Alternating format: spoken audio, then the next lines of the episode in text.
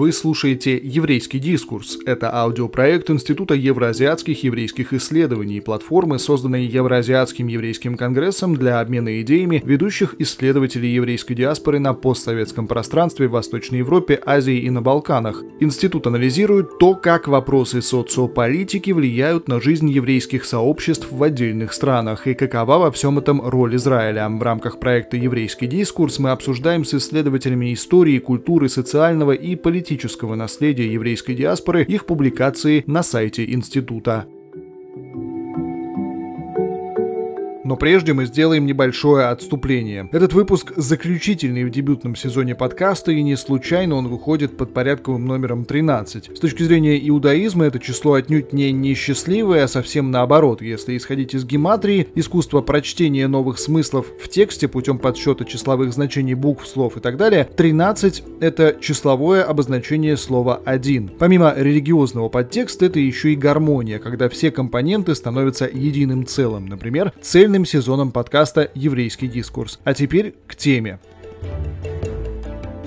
Сегодня мы расскажем о крымчаках. Евреи Крыма, как определили исследователи, это отдельная тюркоязычная этнокультурная еврейская общность, основным местом проживания которой до начала 90-х годов был Крымский полуостров. Сегодня крымчаков немного. Это исчезающая общность. Самая крупная группа крымчаков с начала большой волны Алии из СССР оказалась в Израиле. Здесь ее активисты ведут активную работу по сохранению, развитию и передаче культурного наследия крымчаков. С одним из таких людей мы и поговорим. Наш гость – раввин общины Даниэль Вьяфо, исследователь еврейской философии и политической теологии, один из основателей и член правления Ассоциации евреев-крымчаков Израиля Бениамин Минич. Рав Минич, приветствую вас, спасибо, что нашли время на беседу. Шалом, Дан, привет. Итак, на научном языке я чуть ранее огласил определение крымчаков, но как проще можно объяснить, кто такие крымчаки, откуда они взялись и чем отличаются от других евреев? О, как. Тут три вопроса. Первый простой, третий тоже простой, второй сложный. Кто такие крымчаки? Простыми словами, это еще одна еврейская община, да, то, что мы на иврите называем словом «эда», не кигила, не община местная, да, а община географическая, научным языком лингвистическая, да, которая живет в определенной области, у нее свой особый язык и так далее. Особенность крымчаков заключается в том, что они жили, да, мои предки, по сути, жили в очень маленькой географической области, которая переходила из рук в руки относительно часто. То есть самый ее длинное, длинный период пребывания в одних руках это был турецкий период. Поэтому, собственно, крымчаки до советского и большую часть советского периода, те, кто родились в своей первой половине 20 века, говорили по-татарски, по-крымско-татарски, да, на, на языке своих э, мусульманских соседей а потом уже перешли на русский. Это, наверное, самое большое отличие, да, то есть крымчаки отличаются от остальных русскоязычных евреев Востока Европы тем, что они просто не ашкеназы, да, они совсем из другого места в большинстве.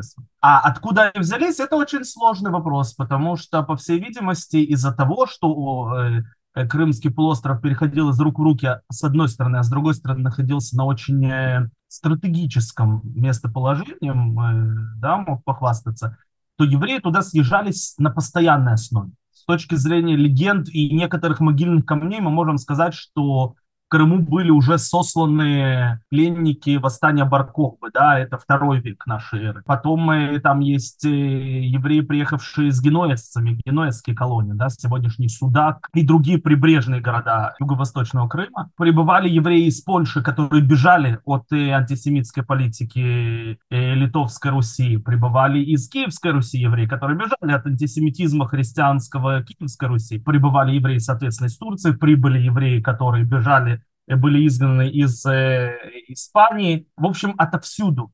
Да, если мы разбираем фамилии, а фамилии Крамчуков – это наш основной источник информации о том, откуда произошла какая семья, мы понимаем, что, в общем, прибыли они от Испании на западе до чуть ли не Ирана, Бухары на востоке. Обычно ведь об Израиле говорят, что это плавильный котел, смесь евреев из самых разных уголков мира. Получается, община крымчаков — это такой Израиль в миниатюре? Очень интересный плавильный котел, который в разные периоды своего существования плавил по-разному. То есть вначале все общины селились по отдельности, собственно, и по городам они были по отдельности, но как только переходил Крым из рук в руки, и, скажем, генуэзские города стали частью Крымского ханства, то и евреи начали мешаться между собой. И нам известно о том, что в XIV веке туда прибывает э, раввин, кстати, изгнанник из Киева, Раби Муше Хаголе, который объединяет все разные обычаи в один. И появляется уникальный крымский литургический обычай, да, молитвенник э, Нусах, который очень сильно напоминает, э, кстати, обычаи балканских евреев, романиотских, которые тоже на сегодняшний день практически не существует, только там в каких-нибудь салониках сидят и люди старше 60, и, и значит, среди них это, это еще кое-как живет. Но потом из-за того, что географически Крым был присоединен, собственно, да, к югу Украины, а политически был частью Турецкой империи, то и община была отделена от всех. Поэтому она потихонечку угасала, пока в 19 веке туда не прибыл приглашенный раввин из Стамбула, которого смогли там уговорить деньгами и так далее, потому что иначе тоже поедет, в, в общем-то, в конец империи, да, это же окраина, который уже меняет существующие традиции и больше приближает крымчаков к сефардским традициям. В общем-то, да, до определенного момента крымчаки являются собой плавильный котел, по сути, до 1783 года, когда Крым переходит к Российской империи. И тогда да. в Крым начнут переселяться евреи из Российской империи, которые крымчаков уже за своих не признают. И две общины существуют отдельно. Отсюда ли берется тот конфликт между разными представителями крымчаков относительно происхождения этой общности? Насколько я понимаю, полемика относительно происхождения крымчаков ведется по сей день. Почему так? наверное, из-за двух общин не полемика по поводу происхождения крымчаков, а именно по терминам есть несогласие, непонятки, да, ну, не сходятся, да. В общем-то, ашкенадских русских евреев называли евреями, а крымских евреев называли крымчаками. Да, и поэтому то, что там даже те, кого я застал, которые родились там в 10-х, 20-х годах, когда я был маленьким, они говорили, мы не евреи, мы крымчаки. И они, конечно, имели в виду не то, что они не принадлежат к народу Израиля, а они имели в виду, что они не ашкеназы. Но из этого следующее поколение, которые родились там в конце 20-х, начале 30-х, 40-х годах, 50-х, они начали на этом строить какие-то теории, потому что все же евреи могут уехать в Израиль. Если мы не евреи, можем, а, Израиль нас признает, но нас признает не потому, что мы евреи, а потому что мы принадлежим к иудейской религии. Тут уже включается вот эта мешанина, которая в русском языке есть, а в иврите ее нет, что есть евреи, есть иудеи евреи, да, то есть мы иудеи, но мы не евреи, да, и, конечно же, те, кто более атеистически настроенные, да, которым, для которых религия менее важна или не важна вовсе, начали развивать другие всякие разные теории, мало чем подтверждаемые, самой знаменитой из которых стала алтайская теория, да, что вот крымчаки пришли там откуда-то с Алтая, народы Копчаков и так далее. Все это основывалось на очень зыбких теориях, в частности, что в крымчакском языке словом танры, тенгри называется бог, и поэтому целая легенда была выстроена о том, что первичная религия крымчаков — это тенгрианство. Хотя на самом деле простая лингвистическая проверка показывает, что в турецком языке тоже слово «танары» — это бог, при том, что турки мусульмане, и никакого бы тенгри они не позволили себе добавить в культуру с, со строгим монотеизмом ислам. Но были всякого, всякого рода теории. Можно сказать, что на сегодняшний день, когда поколение рожденных сто лет назад уже ушло, да, э, эти теории можно с ними распрощаться. Вы чуть ранее этот аспект затрагивали, но хотелось бы прояснить это отдельно. Язык крымчаков. Что это и насколько он сохранился? Есть ли живые носители языка или какая-то культура на этом языке? К огромнейшему сожалению, язык крымчаков на сегодняшний день не существует как живой разговорный. Последний человек, последние два человека, которые говорили на нем с рождения, умерли чуть более пяти лет назад. На сегодняшний день мне известна только а, одна исследовательница, которая может читать и понимать крымчатский язык, но она не, не крымчачка. Она просто исследовательница. Она говорит на многих тюркских языках. Кстати, живет в Иерусалиме, профессор Елай Анбай к сожалению, не говорят сегодня на этом языке.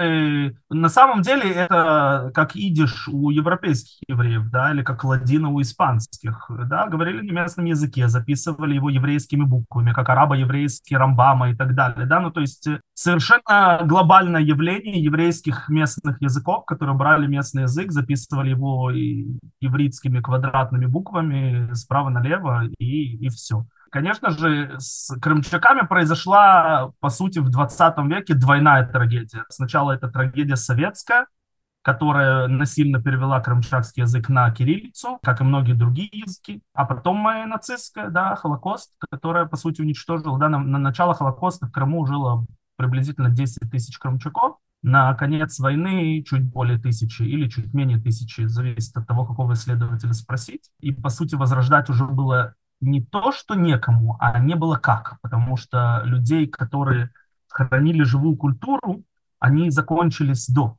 э, еще до этого, и возрождать уже было некому. Поэтому все это работало лишь отчасти. Конечно, сегодня есть много исследований, попыток возродить. Да, даже мы основали ассоциацию Крамчаков два года назад, в июле будет два года. Уже издано три или четыре книги, да, краткая энциклопедия Крамчаков. Меж веков, эпох и судеб. Три книги было издано, и на данный момент мы, в общем, сосредотачиваем наши усилия на том, чтобы переводить эти материалы на иврит, и, наверное, со временем и на английский тоже именно для того, чтобы распространять эту информацию в связи с э, Музеем еврейского народа в э, Музее диаспоры Бетат Куцот Яд Вашем.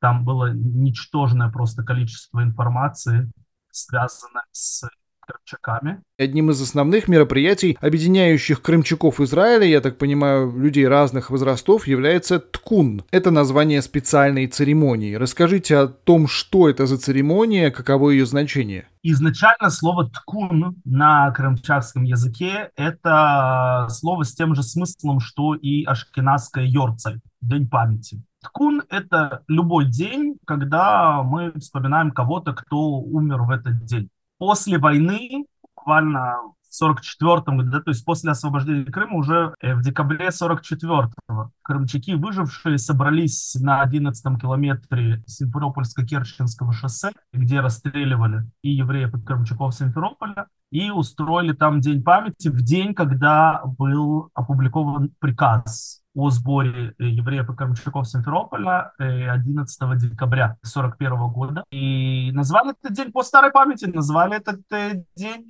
Ткун, День памяти.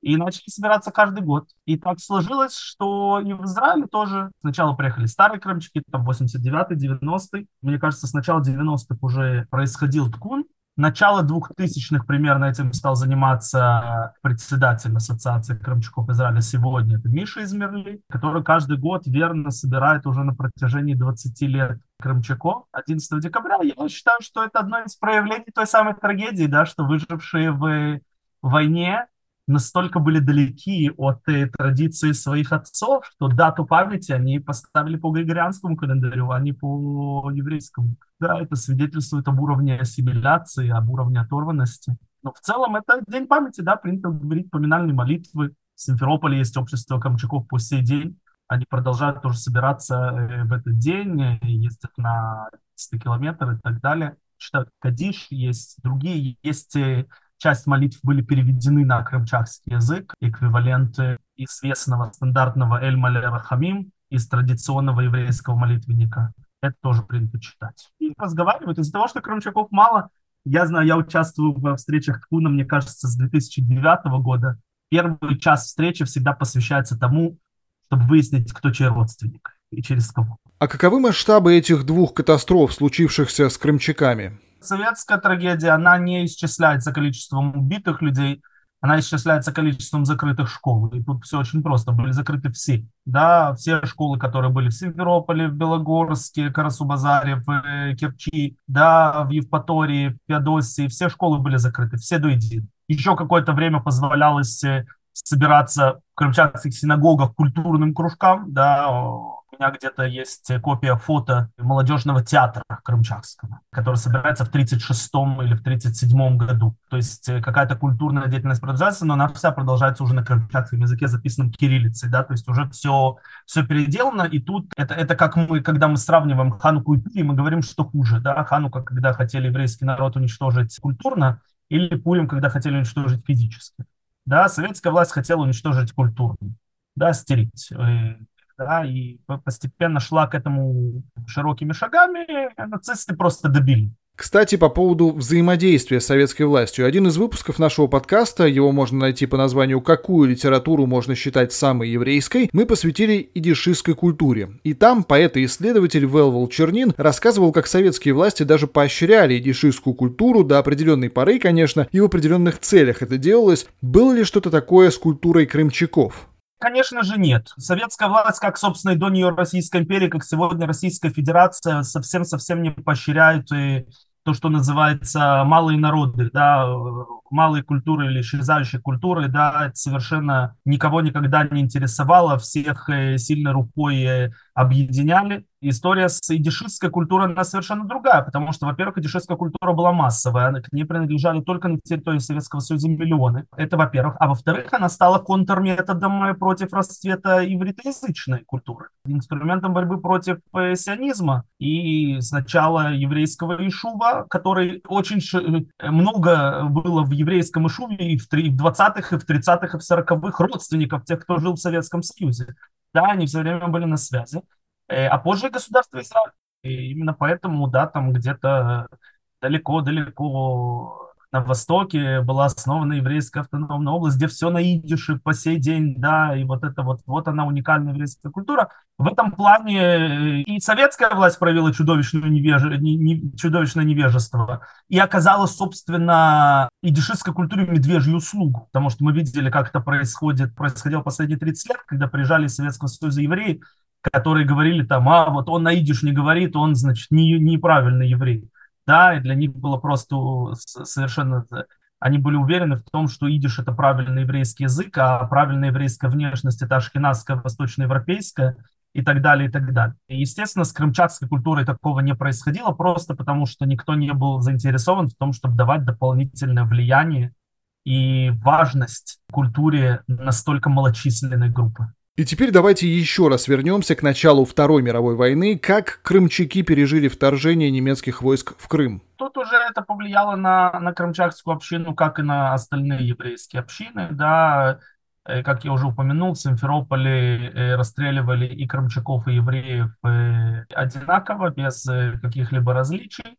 Керчи один из ученых Крымчаков, Исаак Самуилович Кая, попробовал разыграть караимскую карту. Караимы, как известно, еще с конца 19 века крымские караимы пытались развивать идею, что они не связаны с еврейским народом генетически, что их предки приняли иудаизм отдельно, они, в общем, не имеют никакого отношения, и поэтому караимы не пострадали в Холокосте. В Крыму в своей массе в Керчи я пытался разыграть краимскую карту и пришел, собственно, в гестапо и сказал, а мы вообще не евреи. Самое интересное, это сработало. Ему не сказали, нет, мы не будем никого собирать. Ему сказали, нам нужно проверить.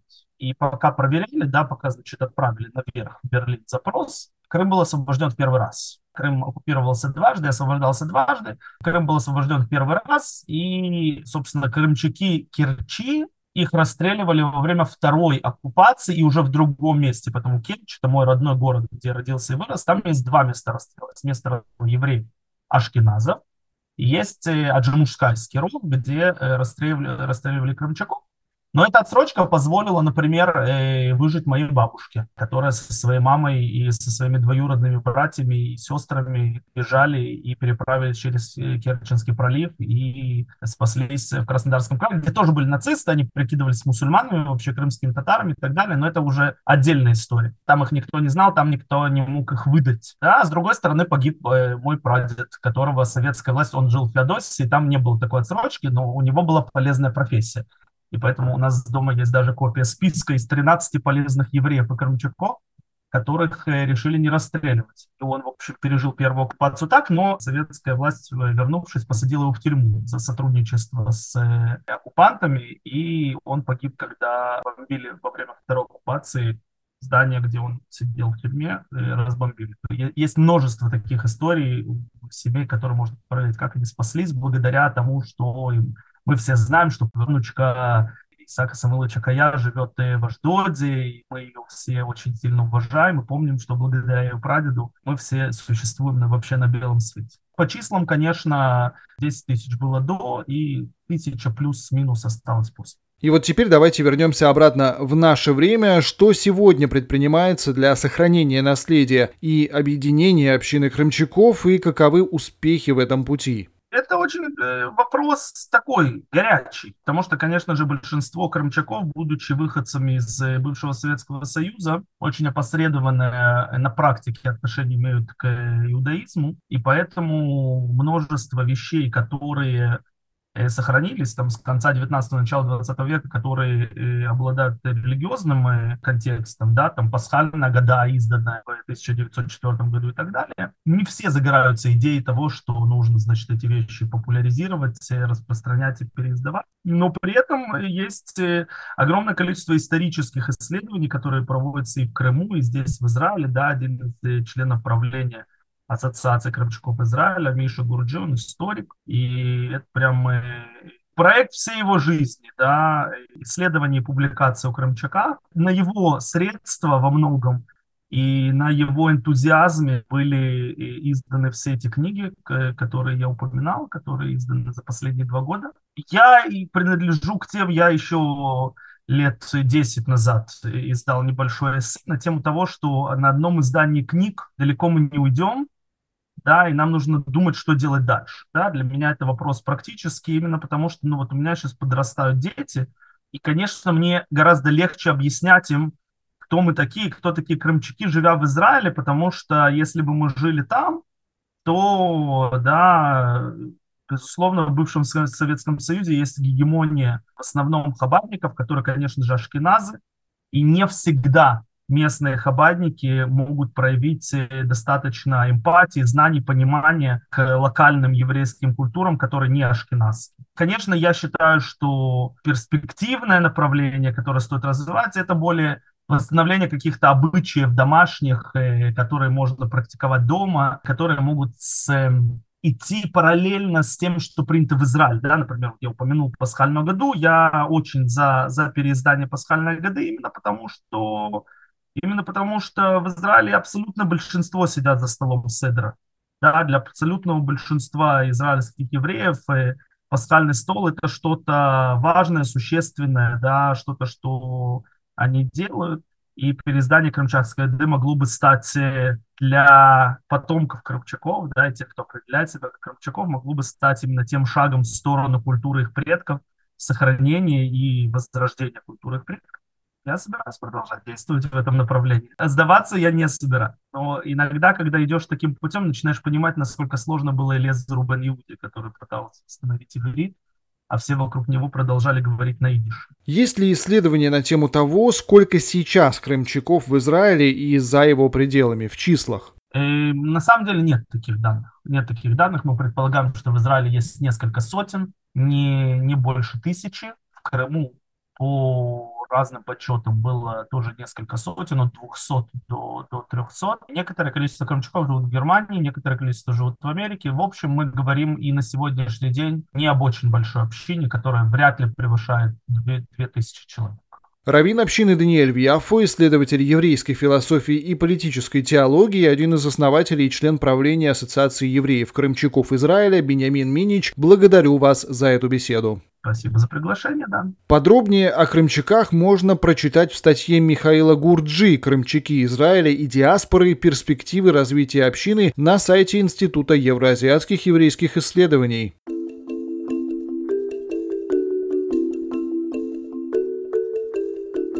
Это был «Еврейский дискурс», аудиопроект Института евроазиатских еврейских исследований о еврейской диаспоре. Все эпизоды доступны на главных стриминговых сервисах. Будем рады, если вы поделитесь выпуском в соцсетях. Последнее важное объявление. Мы активно сотрудничаем с исследователями еврейской диаспоры региона, поэтому приглашаем к участию в проекте партнеров Евроазиатского еврейского конгресса и общины, состоящие в нем. Если вы интересуетесь проблемами еврейской диаспоры, то можете нам помочь. Например, содействовать проведению исследований подборе авторов, помогать в сборе материалов, разработки предложений и презентации материалов института. Связаться с нами как и найти все интересные статьи можно на нашем сайте institute.eajc.org. Спасибо за внимание и до встречи в следующем сезоне.